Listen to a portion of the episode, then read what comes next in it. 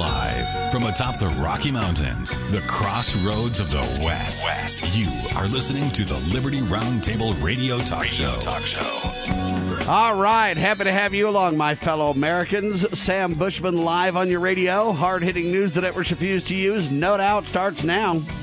This is the broadcast for March 14th of the year of our Lord 2020.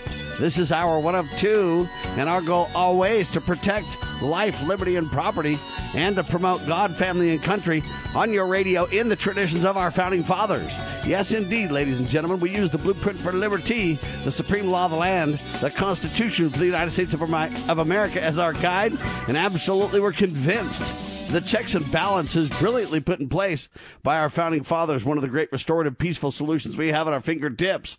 We reject revolution. We stand for peaceful restoration of the greatest country on the face of the earth. Welcome to Liberty Roundtable Live. And man, have we got a two hour broadcast bonanza for you today. We've been covering the coronavirus. I don't want to say wall to wall, but pretty much because of the fast paced news cycle going on. We'll get into that as the broadcast unfolds. We have two incredible guests, one each hour. But a quick recap of yesterday's show might suffice to set the stage, if you will. The shows are available live and on demand at libertyroundtable.com. Spread the word, libertyroundtable.com.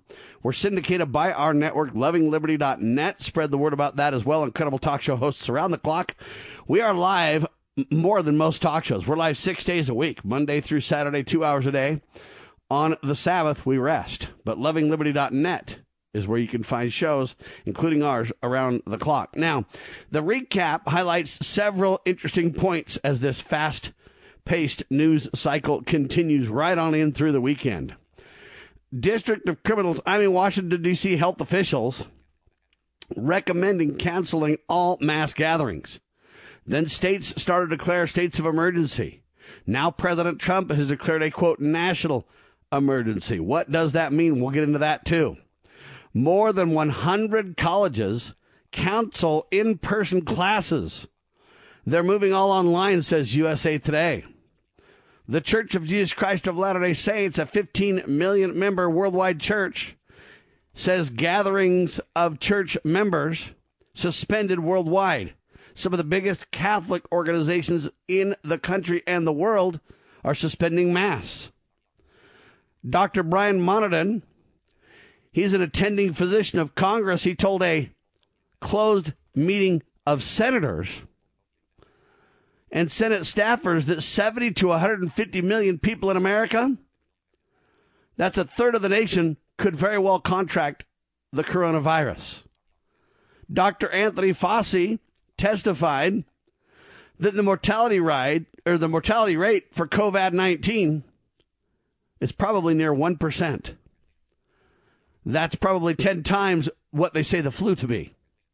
Translation between 750,000 and 1.1 million people may die of this disease. If Fauci's mortality rate of 1% is on target, between 3 and 5 billion people on the planet might be infected with the coronavirus. And what does that translate to? 30 to 50 million may die. Are those numbers really accurate? Is that a reality check? Iran digs trenches totaling a length of a football field to bury their coronavirus dead. China threatens the United States with mighty sea of coronavirus. And because they're talking about imposing a quote pharmaceutical supply export controls, which means we won't export pharmaceutical stuff to you folks. Donald Trump fires back and says, Buy American. Trump to sign executive order ending reliance on Chinese medical supplies. Emergency open letter sent from Oath Keepers to all the state's governors on fighting coronavirus. And here's what they say You've got to take this absolutely seriously. Coronavirus is airborne. You're not being told the truth on this. Now the battle goes back and forth. China blames the United States. China doubles down on blaming America for the coronavirus and says it might be the U.S. Army who brought the epidemic to Wuhan. Uh, and the United States saying, well, no, it's a Chinese disease. Well, there's this guy by the name of Zhao Linjian or Linjian. He's a spokesman for the Chinese foreign ministry. And he basically doubles down and says it was extremely irresponsible for the media and for other governments to say the virus originated in China. Very irresponsible. His government is still tracing the origins of the virus, and he says we have not come to a conclusion yet. Well, I don't know what you folks think, but I don't know where it came from either. Now, there's a lot of stuff pointing to a lot of different places. Some points to the United States, some points to Canada, some points to China. The real double down question is this uh, man made in a lab, or is this nature created discussion? We're going to get into it all with our guest. Our guest is named Tom Kawczynski. He lives in Maine. Uh, he was the town manager there for a while in his town. And uh, now he's doing what's called Corona uh, Virus Central, which is a podcast that covers the ongoing COVID 19 pandemic with open source intelligence to promote, folks, public health, information, and safety. CoronavirusCentral.net is his website. He also wrote a book. We'll get into that. Tom, welcome to Liberty Roundtable Live, sir. Thanks for having me on, Sam. I appreciate it. All right, so those were some of the headlines that we've been seeing over the last day or so. The interesting ones overnight is Congress passed a big, massive spending bill to spend more money and to change the game. Uh, President Trump declares a national emergency, but he also did something else quite interesting. He declared Sunday, that's tomorrow, a national day of prayer. I find this quite interesting. Uh, he declared a national emergency and then declared Sunday as a national day of prayer. He stated, quote, we are a country that throughout history has looked to God for protection and strength in times like these. President Trump called on all Americans to lift their voices in unison in calling on God's divine intervention. He reminded all of us, no matter where you may be, I encourage you to turn towards prayer in an act of faith. Together we will easily prevail. And I think a bunch of us are joining the president in calling on all Americans to join together this Sunday in prayer that God will protect our nation, its citizens, and uh, everyone in this national crisis. Uh, first, what do you think of that, Tom? Well, I tell you, it's you know I, I've taken a lot of comfort in Psalm 91 as a Christian, and I accept uh, the Lord Jesus Christ as my personal Savior. There's a reason I don't do my show on Sunday either, and it's not just because I want to rest, but I honor the Sabbath. I think that this is an entirely appropriate time to seek the aid of uh, the Lord and the Heavenly Father in protecting us. And we are dealing with a terrible crisis, uh, the extent to which I think a lot of people don't even begin to understand just how terrifying this is. And it's going to take a lot of help um, from above and a lot of hard work from all of us to have any chance to survive this because like the estimates you were talking about at the very beginning i actually have been uh, predicting for some time that those estimates are actually incredibly low with respect to the level of danger we are in from this coronavirus outbreak all right, so let's get into it. I commend President Trump for calling on Sunday to be a national day of prayer. He's doing all that we can do ourselves and then turning to God, do our best, let God take care of the rest. I don't know how many presidents in modern history would have had the guts to call it a national day of prayer either. Yeah, I, I agree. It's, it's actually a really good signal to make. And uh, people might be upset about that. I understand that, but and I say tough crap. You know what? We can turn to God if you don't want to. Don't. That's fine.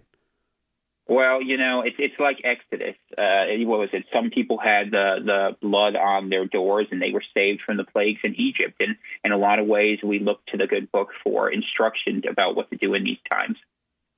Would you look to the staff? I would. So would I, and that's what I'm saying. If you don't want to look to the staff, don't. But I'm going to. I'm telling you that right now. Yeah, yeah, I definitely agree with that. So. And, and I don't mean to be offensive. I'm just saying, look, just as they have the right not to, we have the right to, and we don't need to apologize for it it's people will deal with this in the different ways that they do, but those of us in the faith, obviously, you know, will call upon that protection and in the understanding that whatever happens in this life this is just one part of existence and that the larger life is what matters. Um, and a lot of us are going to deal with something, I think, in the coming weeks that death is going to be a reality that will touch us all and having that comfort and that awareness, both in terms of, you know, maybe a preventative, but also in the understanding that, you know, the Lord's will being done isn't always what we want, but rather our ability to try to understand terrible things that we will deal with that, you know, some would argue may have even been foretold. Amen to that. All right, coronaviruscentral.net is Tom's website for his incredible podcast. We're talking about uh, promoting the public health, uh, information safety, accurate information. What made you decide to do a podcast like this? You're not a medical professional, are you? No, I am not. I'm the farthest from it, actually. I uh, I started doing this in late January when they first put the quarantine on Wuhan because I thought it was very strange that China would go and quarantine a city with uh, well over 10 million people, given that they generally are not known as being perhaps as concerned about human life as, say, we are in the West. And I thought if they were doing something like that, it probably meant something big was happening. And as I studied and researched the uh, progression and spread of what happened over there, I realized this had the potential to be a very major event that prompted me to write a book, Surviving Coronavirus on Any Budget. And I realized very early that this was going to be a major issue, which it has since become. All right, Tom Kawczynski, our guest, ladies and gentlemen. We're going to talk more about his book. I want to dig into a lot of hard hitting questions. We'll do it all in seconds. You are listening to the one and only Liberty Roundtable Live.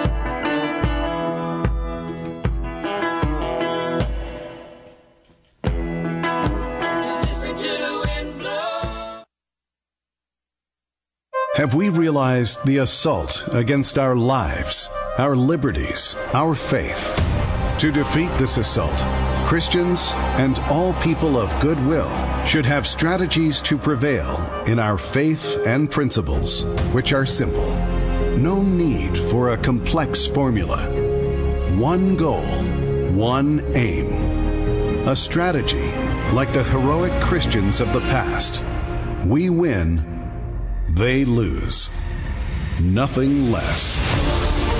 Big Q, Little Q. The Calm Before the Storm by a friend of Medjugorje. The Strategy of Heaven revealed. Big Q, Little Q. The Calm Before the Storm. Available on Amazon.com or by calling Caritas in the U.S. at 205 672 2000. The spirit of the American West is alive and well in Range Magazine, the award winning quarterly devoted to the issues that affect the American West, its people, lifestyles, lands, and wildlife.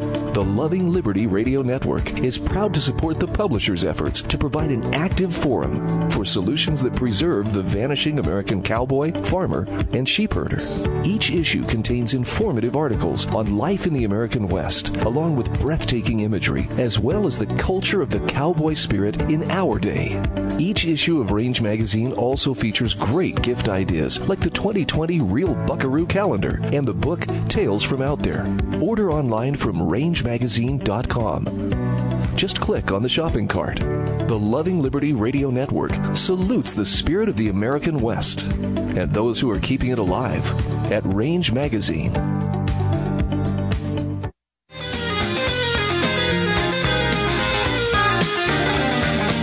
All right, Tom Kawczynski with me, ladies and gentlemen. We're going to be talking more about his incredible book, Surviving Coronavirus on Any Budget, available on Amazon. Also available on coronaviruscentral.com. So, Tom, let's quickly talk about um, what this thing is and where we think it originated from.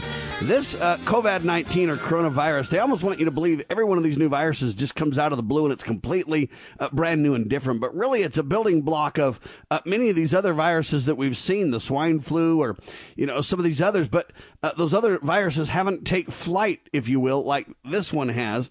But it's really um, a lot of those same building blocks that go into this, making me believe it cannot be a coincidence.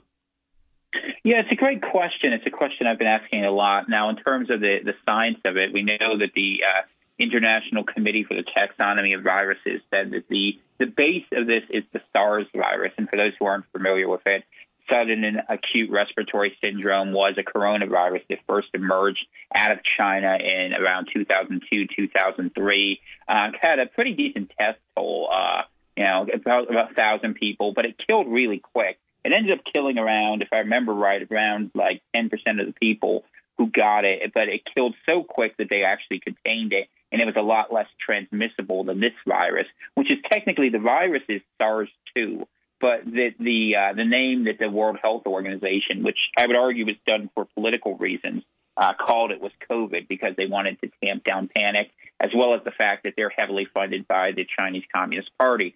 Um, so they made it sound like it's something that's not as bad, but we understand that it, it's SARS and it, it's the base of it, and it has this really weird feature where the means by which it gains access to the virus cell, uh, it, they call it, it looks like an HIV spike protein. And that may answer your question why we are seeing all these weird symptoms, which is that is, it appears that there's at least some evidence that this virus is immunosuppressive, which is to say that it goes ahead and takes down your white blood cells so that while you're having COVID, you could be having COVID, which causes these respiratory problems like the pneumonia that people should be aware of in the severe cases where people can't breathe and need the ventilators, but also it makes you more susceptible to other viruses and bacteriological infections. So if a lot of people are getting sick, it's not just COVID that's the threat, but COVID's taking down the shields of your immune wall in a way where that puts you at risk from other viruses.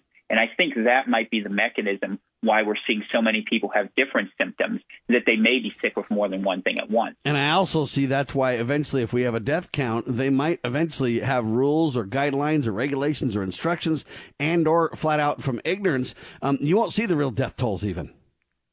Because they'll just say you died from something else, right? Well, that was something we've been concerned about for a long time. And the, in China, a lot of people who've been following this for a while believe the death toll is probably at least 10 times what's been reported.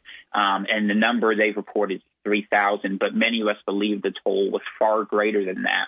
There was a story coming out. They brought 40 incinerators into town supposedly to get rid of organic waste. People were locked in their homes. They shut down the internet. We really don't know how bad it was. And the World Health Organization came in there and basically put a rubber stamp on what China did None of us in the, the world at large knew it, but they've sent in the military in there to cover things up. And now we're going to learn. But we've seen, the, as you reported, the, the burial mounds in Iran, and we've seen a very high death rate in Italy. So uh, we really don't know how bad this will be. But we do know that the original studies that were looking at Wuhan, where the epicenter was, suggest that death toll spiked from an average of, they were saying, 1% to 2% up to as high as 18% in early studies. So I think that when you have a system where the medical uh, resources are overloaded, which in my estimation will happen in the U.S. if more than one in a thousand people get this virus, you may see that death toll due to the inability to provide proper care increase by a factor of 10 or more. All right, now let's get to the real heart of this. So, this uh, idea that it comes from uh, an HIV idea or a, a, spike, it it ends. It starts through the upper respiratory system, primarily attacks elder people and smokers. And if you're an older person and a smoker, then the death rate goes to the stratosphere. Uh, and that's really what we have in China. China has some of the uh, most smokers in the world. The men smoke like you wouldn't believe, uh, and it's hitting the elderly men that smoke big time. Tom.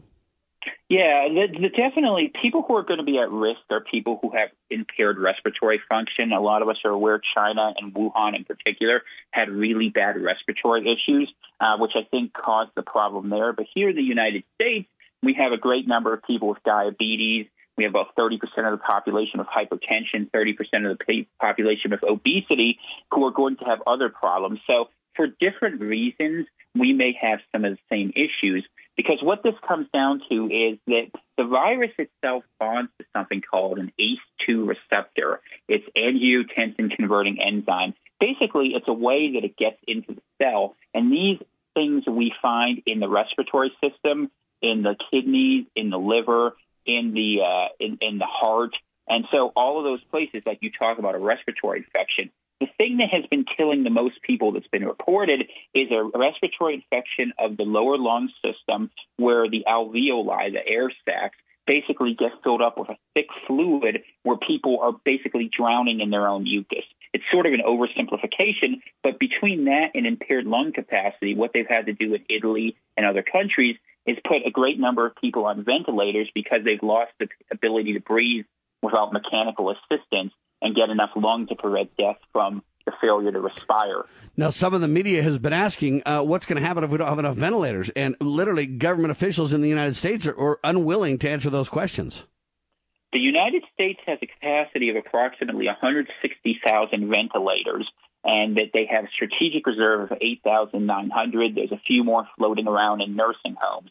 But if you assume, and this is the key number, if you assume that 10% of the patients are going to need ventilators, then you can figure out real quickly that 1.6 million people get infected, or 10% are going to be in a spot, we are going to be in real trouble. What does that equal to? One in 200 Americans. Equally important, the United States has 100,000 ICU beds in this country.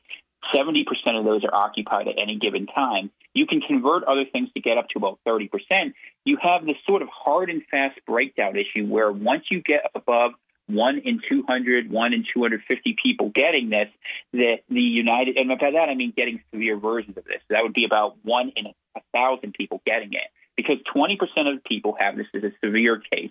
80% of the people will have it as a mild case where you still have pneumonia potentially or influenza, but that you may be very bad. And that will include people in all population brackets except uniquely children for reasons that we don't fully understand. But yeah, this is going to be a real big problem. And the problem also is the number of cases, according to the best modeling, is doubling every four days. At that rate, with what we hold on, Tom, America, Tom, Tom, say that again. Sure. The number of cases in the United States is likely doubling every four days. If we our guess of those of us who've been looking at this is right, and we got probably 100,000 cases floating around out there, that means 20 days from now we'll have a million cases. That's when the medical system starts to be overrun, and even though it'll be spaced out in different areas, you'll see a spike in death rates. It happened in China, it happened in Iran, it's happening in Italy, and absent quarantines in this country, which I know are very problematic, where people stay at home, hopefully voluntarily, this will happen in the United States of America. All right. Now, Tom, uh, Ohio officials were just asked this question about what do we think the real numbers are in America now because we've had a, a meltdown in the testing. Uh, we didn't get testing out fast enough and we had to recall testing. I mean, that's been a fiasco. But people are saying, well, how many people really have this now? If it's doubling or, you know, exponentially increasing, how many people have it? Well, they asked the Ohio officials that very question. And they literally said in Ohio they believe they have 100,000 people already infected. And that's very possible. Um, we we who've been researching this have had to make a lot of guesses based on really poor government data. The CDC, before this is all done, will be responsible for a death toll in the United States greater than we've experienced in any war most likely. And and that's I, I hate to say I am projecting a death toll that will go well into the seven figures, potentially in the eight figures in this country if we do not immediately shut things down. If the Ohio estimate is correct, and you have a hundred thousand people who are sick there, let's just say that that was the same amount in every state. Um, some states are obviously much larger in population, like California. Some are smaller. We'll go ahead and estimate that would mean that countrywide, you would expect we have somewhere in the neighborhood of 5 million, if you estimate out, let's say 3 million people who have this, that would mean that within 8 12 days, you would reach a point where 1 in 10 people in America was in, were infected with this. And if that is in fact the case, the medical system will be overrun. Um, let's hope that estimate is over uh. Um, frankly, we don't know, but they may have access to resources which we as researchers do not have. And I think two tells will be uh, important to look at how quickly the government moves to put us into quarantine. And I would note that just yesterday, the U.S. military said they're shutting down for 60 days. That might be a very telling sign. Tom Kawczynski with us, ladies and gentlemen. I'm telling you, this stuff is scary. It's riveting, but I submit that you should not panic and fear. Replace it with faith. Look towards this Sunday as a national day of prayer. You want to learn more about Tom's work? CoronavirusCentral.net. Liberty Roundtable Live.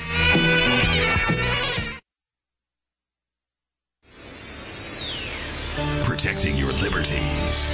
You're listening to Liberty News Radio.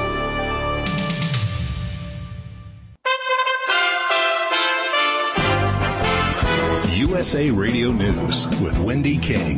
The House passed a coronavirus aid package, sending it on to the Senate just hours after President Trump declared the pandemic a national emergency. It was back in May of 2018 that the White House abandoned the pandemic office. Officials who work there say the U.S. has lost valuable time in dealing with the outbreak. The president was asked about it during a press briefing. When you say me, I didn't do it. Uh, we have a group of people. I could, I could ask perhaps in my administration, but I could perhaps ask Tony about that because uh, I don't know anything about it. White House physician Dr. Sean Conley said the president didn't require virus testing after being in contact last weekend with two people who later tested positive for the virus.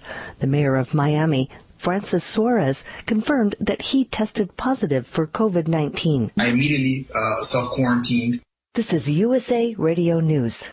Maybe you can relate to this. A lot of people think they're stuck with their health plan. It costs too much or for whatever reason they just don't like it. The great news, you are not stuck with it. There is a choice. It's called Medi-Share and you could save so much. The typical savings for a family is 500 bucks a month. Major difference maker. This is the affordable alternative to health insurance. And just to give you a little more info about Medi-Share, it's a Christian healthcare sharing ministry. It's worked beautifully for 26 years, has more than 400,000 members, and they've shared over $3 billion of each other's medical bills. So yes, they can help share your needs too. So you're not stuck. There's an excellent alternative, whether you're single or married, you got a family. Medi-Share is super flexible. You can choose an option that works for you and start saving lots of money. You can join anytime. They're great to talk to, no pressure. Call 833-34-BIBLE. That's 833-34-BIBLE. 833-34-BIBLE. The coronavirus pandemic has altered life for most people in many ways. Louisiana has postponed its primary until the end of June. In Ohio, they're restricting public gatherings to only 100 people. In Maryland, Oregon, and California, they're only allowing 250. Four major cruise ship companies have chosen to suspend trips from the U.S. for 30 days. President Trump tweeted that Carnival, Royal Caribbean, Norwegian, and MSC Cruises all agreed to those suspensions. The U.S. ban on travelers from 26 European countries has now taken effect. Canadian Parliament has rushed through ratification of the new U.S. Mexico Canada trade deal on Friday. The action, taken before their three week break, is to help stop the spread of the virus, and Mexico is considering tightening its northern border to also help stop the spread of the virus. You're listening to USA Radio News.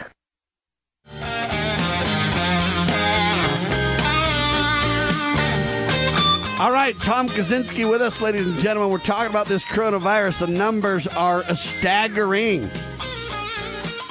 declaring a national emergency and a national day of prayer prayers. The president, good for him on both necessary counts. President Trump called on all Americans to lift their voices to God. We are joining the president on calling all Americans to, uh, you know, understand this is serious, serious business. The governor of Michigan, 100K have coronavirus in Michigan.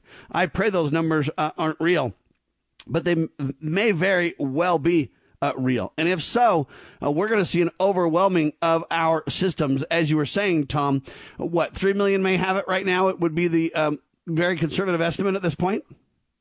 If, if if the Ohio number is accurate and if it reflects the spread in ice, that would be a reasonable estimate. Now, I will say that estimate by Ohio is a lot higher than other virologists are making. I personally think that we have somewhere between 100,000 to 500,000 cases in the U.S. that are unidentified. Uh, but, you know, the problem with this is it's a very sensitive model. You have to figure out the number of people who are transmitting. And the reality is, without accurate testing out there, every one of us are forced to make guesses where there is an incredibly wide range about what's happening. What is not in doubt is that every day we delay, that number is advancing at an incredibly rapid rate. All right, now let's talk about this uh, because I I believe that many have already had coronavirus, and many are already over it. Uh, I got sick in late December, early January, and I'm telling you, it hit my lungs so hard I thought I was going to have to go to the hospital and it seemed like I had kind of cold symptoms. I had a fever. I couldn't breathe. It uh, went to every member of my family. Some people got hit way harder than others. Uh, now, I don't want to say I had the coronavirus because I wasn't tested and I don't know. However, you know what? I very well could have already had it. Uh, and, and the problem is, some would say, well, Sam, that's way too early. Come on, that can't be. You know what? I don't know when this really started. And th- that's why this origin question is so critical uh, because I, I don't want to say I had it, but from all the descriptions that I hear, it's very likely. I mean, I would cough so hard, it felt like I was going to cough up blood. Sure. Okay. And others would just be like, oh, Sam, you just had a respiratory virus. You certainly didn't have the corona. You're crazy. I don't know about that, sir. Now, I'm not saying I had it and I'm not saying I didn't. I'm saying the possibility is way more there than people are admitting. I would tend to agree that the possibility is far higher than people think for two reasons. Number now, one, the, let me make that clear. That's not meaning I'm saying that I had it. I don't know that. Let's just will, on the radio be clear.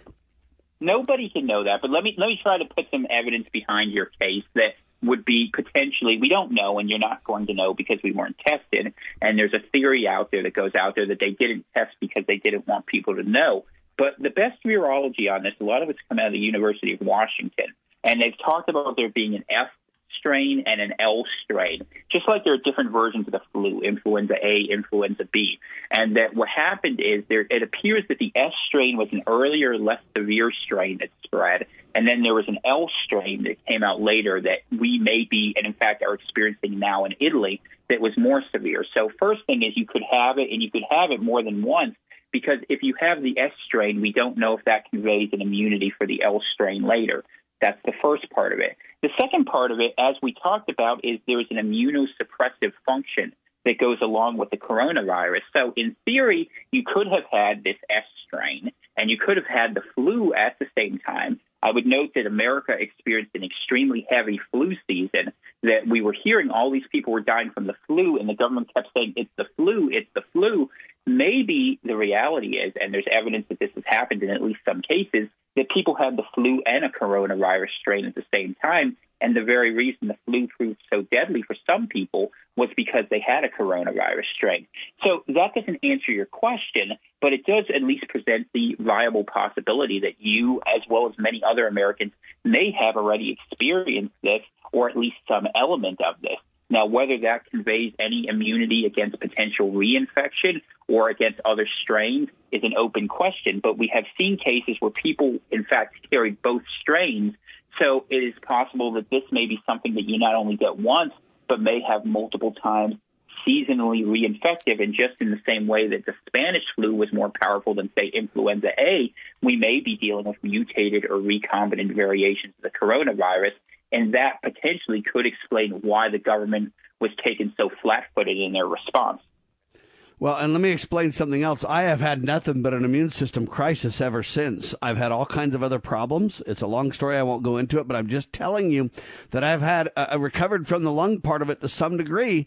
Uh, but uh, believe it or not, the doctors have put me on oxygen three times a day. And when I sleep, if I want it as a result of this, uh, and I'm saying to you that I think what happens, it, it has um, life lasting reality effects on your lungs if you get it. Is that true?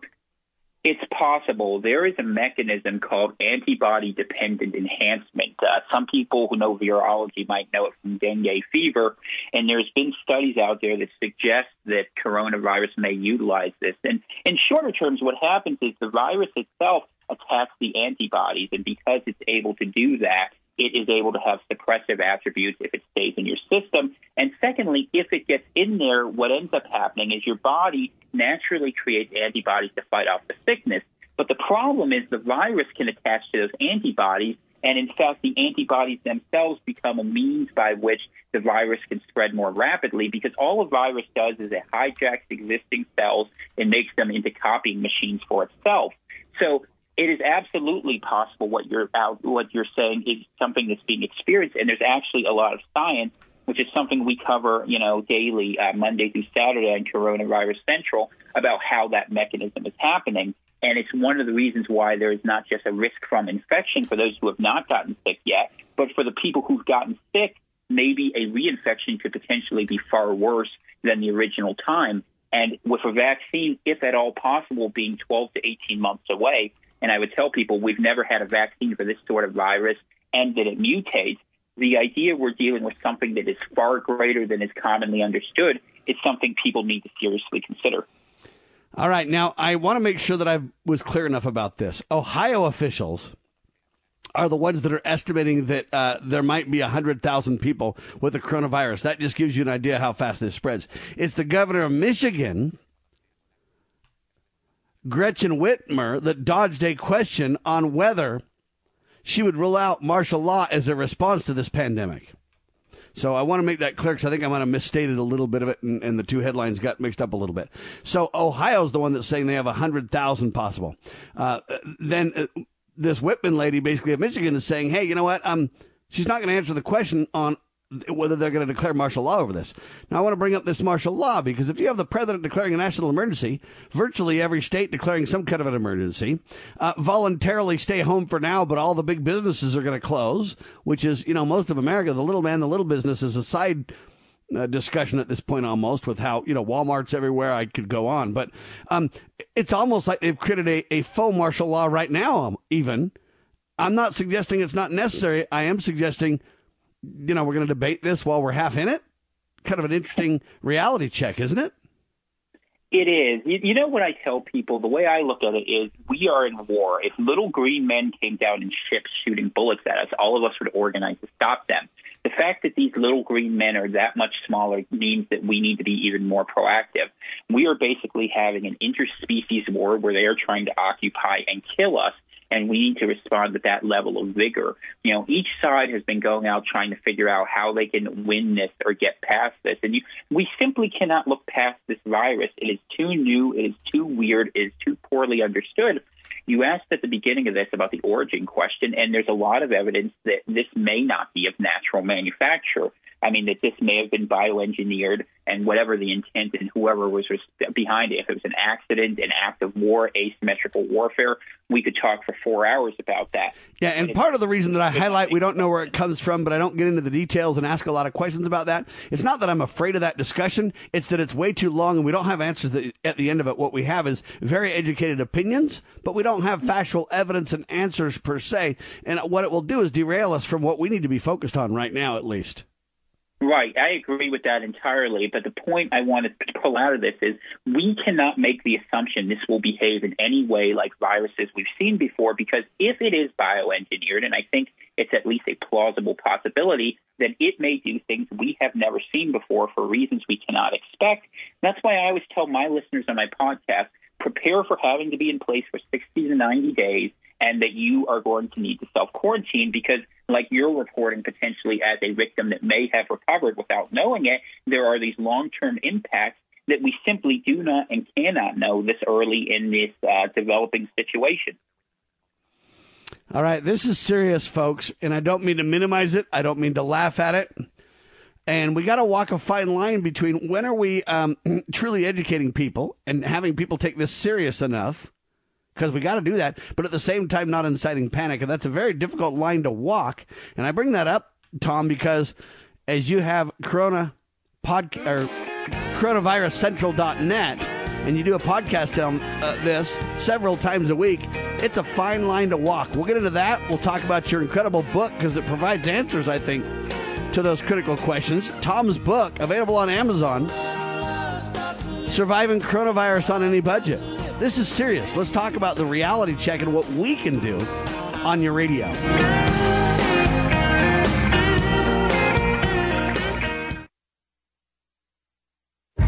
You've heard the name Lavoy Finicum. Now, hear Lavoy Finicum in his own words. Honor the Republic. Uphold this Constitution. Let us quit talking. Please take peaceful action. That is why I'm here. Liberty Hall Lectures presents Dead Man Talking, screening and fundraiser. Come together with us to view the newly completed DVD series, Lavoy, Dead Man Talking, Episode 2, Friday, February 28th at 6 p.m. at Liberty Hall in Farr West, Utah. Come meet Lavoy Finicum victim's widow, Jeanette. Learn about her mission to bring about justice for the wrongful murder of her husband. That's Friday, February 28th, 6 p.m. at Liberty Hall, 3677 North, Highway 126 in Farr West, Utah. There's no need to RSVP. Admission is free, and your generous donations are appreciated. Join us Friday, February 28th at 6 p.m. at Liberty Hall. This event is sponsored by One Cowboy Stand for Freedom, the Center for Self Governance, and the Loving Liberty Radio Network. Foundation for Moral Law is a nonprofit legal foundation committed to protecting our unalienable right to publicly acknowledge God. The Foundation for Moral Law exists to restore the knowledge of God in law and government and to acknowledge and defend the truth that man is endowed with rights not by our fellow man, but by God. The Foundation maintains a twofold focus. First, litigation within state and federal courts. Second, education conducting seminars to teach the necessity and importance of acknowledging God in law and government. How can you help? Please make a tax deductible contribution, allowing foundation attorneys to continue the fight. You may also purchase various foundation products as well at morallaw.org. Located in Montgomery, Alabama, the Foundation for Moral Law is a nonprofit, tax exempt 501c3 founded by Judge Roy Moore. Please partner with us to achieve this important mission. morallaw.org. All right, Tom Kawczynski with me, ladies and gentlemen. We're talking about his incredible podcast on the coronavirus that comes out several times a week. CoronavirusCentral.net. It's on Twitter, CoronavirusCast, at CoronavirusCast. It's on Facebook, Coronavirus Central, as well as the website, CoronavirusCentral.net let's talk a little bit about what we can do. We're running out of time. I needed you for two hours, Tom. I apologize. But let's talk about what we can do. This this thing is serious, folks. Uh, but how do we walk a fine line and take real action that matters, Tom? Because you know what? At the end of the day, the conspiracy theories aside, the origins aside, the governments aside, at the end of the day, it's you and your family, ain't it? Absolutely, it is, and and that's what you know. The emphasis that we do on our show is how to keep yourself safe. You know, you were before you hit the break, you were talking about the question of panic and what we do to prevent that. People panic when expectations don't meet reality. What our show does, what our open source intelligence network does, is we look past the rhetoric of the different political figures in the World Health Organization, which are basically politicians with stethoscopes. We look at the evidence of the lab reports. We look what's happening on the ground. We look what governments are doing. And our audience has not been caught flat footed by this um, as much as any of us could be. We know this is serious. We know this is a big problem. I would submit to your listeners to defeat this, it's going to take a Manhattan Project level effort where we are going to have to recognize that to stop the spread of this disease, we basically have to stop most economic activity. The longer we wait, the harder that's going to be to do. What can we do between that? Be prepared to stay in place 60 to 90 days potentially. It's going to start as 30 days. If a quarantine fails, if people don't have food, if they go out and try to break this, the virus will continue to spread. We don't know how bad it is, and it doesn't sound that bad it's only 10% of people.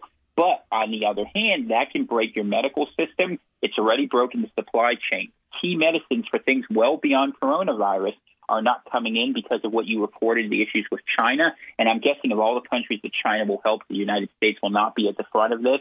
We have had the poor decision through globalization to offshore a lot of our key national security stockpiles, including antibiotics and other medicines. Our government needs to be acting right now to immediately increase domestic capacity of masks, of ventilators, of medical supplies, and to protect all of our frontline medical staff because in China they cured this by sending doctors all around the country to Wuhan.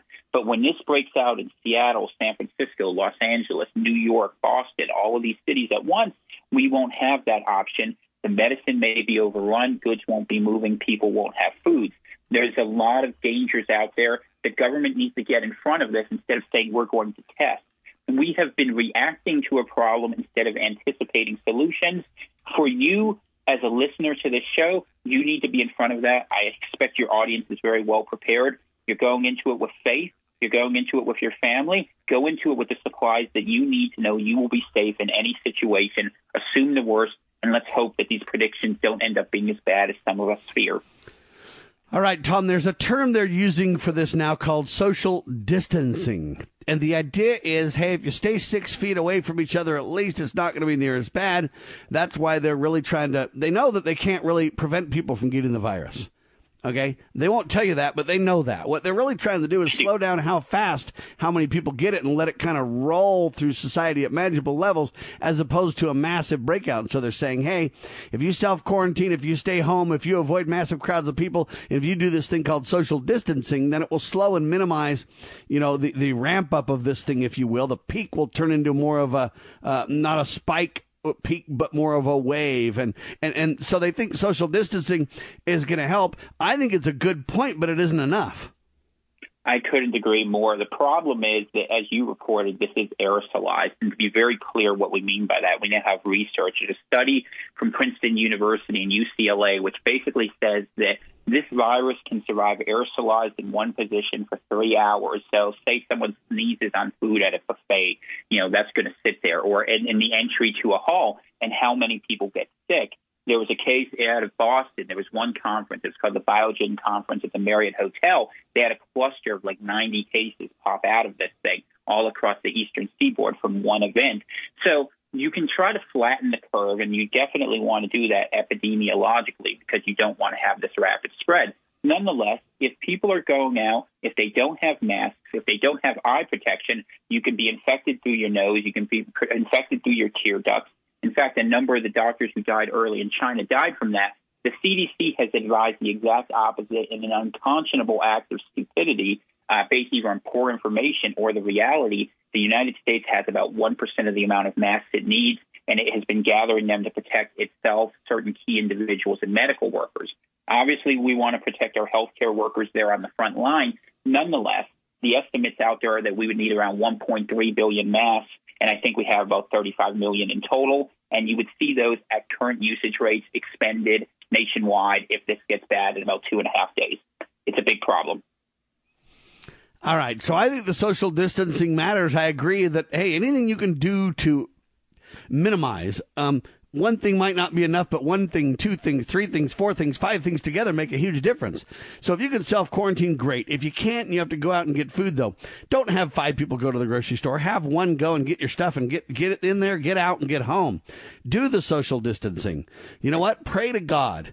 Um, make sure that you take care of your family and eat well. And what I mean is all these things together can make the difference. Get enough sleep, get enough good food, stay home, avoid the crowds, do the social distancing. Uh, vitamin C, uh, vitamin D, zinc. All right, now let's talk about vitamin C and vitamin D. That's yep. what the Chinese are promoting, but I haven't heard anybody in America, at least at the government level and or the healthcare level, hardly talk about that at all, sir. Why? Government has not been telling people how to prepare for this. They've been telling them it isn't a big deal because they, in my opinion, top to bottom, have seen this as a smaller crisis than it is and they have valued more the economic potential of. And, and it's not a partisan statement. They just do not understand the uh, the nature of this. But I will say, in terms of treatment, this might be the most important thing. If you get sick, if you get sick and you are in a high risk population, uh, South Koreans, India, all these countries are treating with a drug called chloroquine. It comes from quinine, an anti-malarial drug. It basically, if your cell is a lock and COVID is the key, it allows you to rig and jimmy the lock so that you don't get it as bad. It won't save you, but it might buy you time for medical intervention. So chloroquine and zinc, which changes the pH around the cell body. That's what they're doing. They're also working on drugs like remdesivir, trifonavir. These are anti-HIV, anti uh, Ebola drugs. What do they do? They basically create decoys so that the virus attaches to them rather than to your cells, and that they're taken out like trash. Um, but they don't want to share this information. And it's not just us as individuals. Doctors haven't had this information. My network has had to have literally 10 to 20 doctors around the U.S. asking us for how to treat this. The CDC's failure to have a common protocol to treat this is getting a lot of people sick. And the reality also is hospitals are means by which the sickness spreads. So unless you have severe, you don't want to go. But ideally, you would want to have early treatment that could mitigate the risk of this so you don't have the organ damage, the lung damage, difficulty breathing, damage to neurological and immunological symptoms. They're just not doing that because they have been behind this from moment one. And I would say that while I want the CDC to succeed, you are putting your life in their hands. If you listen to them overly much, get your own information, listen to shows like this, Listen to Coronavirus Central. We're on iTunes, Spotify.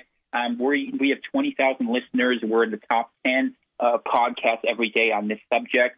And uh, we are just putting out the information as it's out there to keep you safe.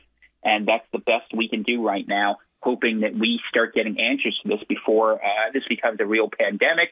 But I will say, expect within the next 10 days the government to institute a mandatory nationwide quarantine starting in most affected cities, and that it will come around the United States and around most of the developed world.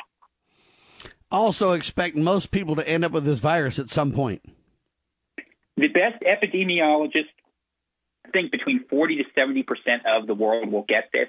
At 70 to 80 percent, something called herd immunity kicks in, where it will be an endemic virus that most people will be inoculated. But, but let me stop you there, though. I understand that point, but I disagree with it, and I'll tell you why. This came out of SARS, and somehow in a lab or somewhere this was genetically changed to where the next version, uh, next year or whatever else, will be genetically changed and changed. And I don't know that you'll ever have a herd immunity to somebody who is intelligently creating features uh, in these viruses, and somebody somewhere who is literally saying, "All right, that thing didn't transmit fast enough. All right, that thing didn't hit the whatever hard enough. And they're literally tweaking this thing on the fly year to year. The flu vaccine can't keep up for uh, that reason just in, in the wild.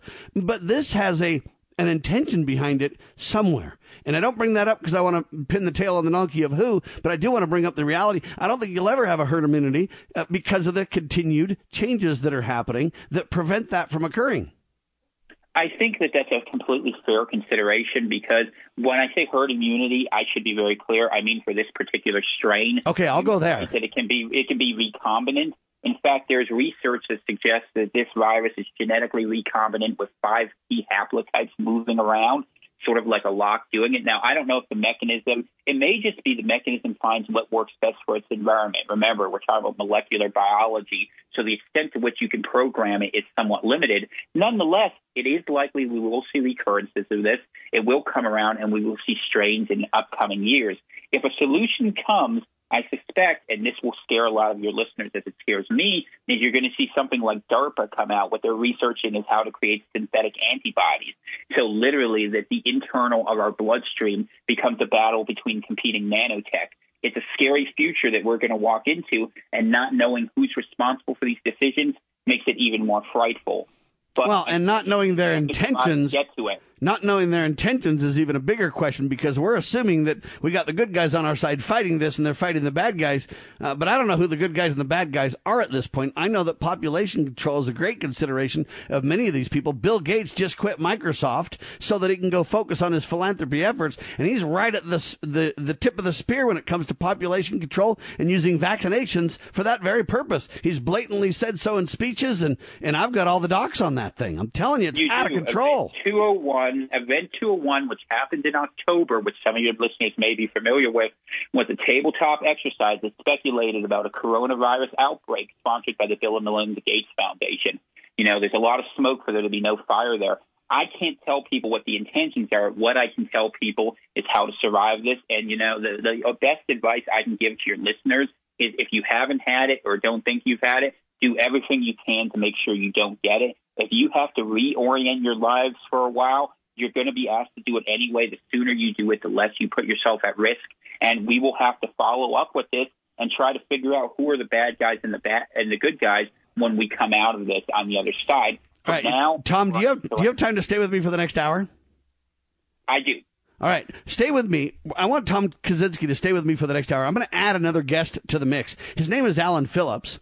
He's a well-known speaker he was an attorney until the bar had problems. Well, the bar hosed him down and forced him not to be an attorney. So now he's a public speaker and, a, and an educator, but he is by trade an attorney. His name is Alan Phillips, and he's a nationally recognized expert and presenter on vaccine rights. He's got two websites. Uh, the government forced him to take them down. I don't know if they're back up or not yet. VaccineRights.com is one of them. PandemicResponseProject.com is the other. We're going to keep our buddy Tom. We're going to add Alan to the roundtable, baby, and we're going to continue talking about this. I want to talk about the economic uh, ramifications. I want to talk about the uh, vaccinations. They say they're not going to come out for 12 to 18 months, but I don't think I want to take one of those even when they come out, folks. Um, coronaviruscentral.net is Tom's website, coronaviruscentral.net. Coronavirus Central on Facebook, Coronavirus Cast on Twitter. His book available on Amazon, Surviving Coronavirus on any budget. It's on Amazon. Check all that out. Sam and Tom back in seconds. Ladies and gentlemen, I'm telling you, this is getting hot and we got our eye on the ball. Don't panic. Replace fear with faith. Double down on the day of prayer on Sunday with the president, will you please? We're endorsing that. And we declare this nation shall endure.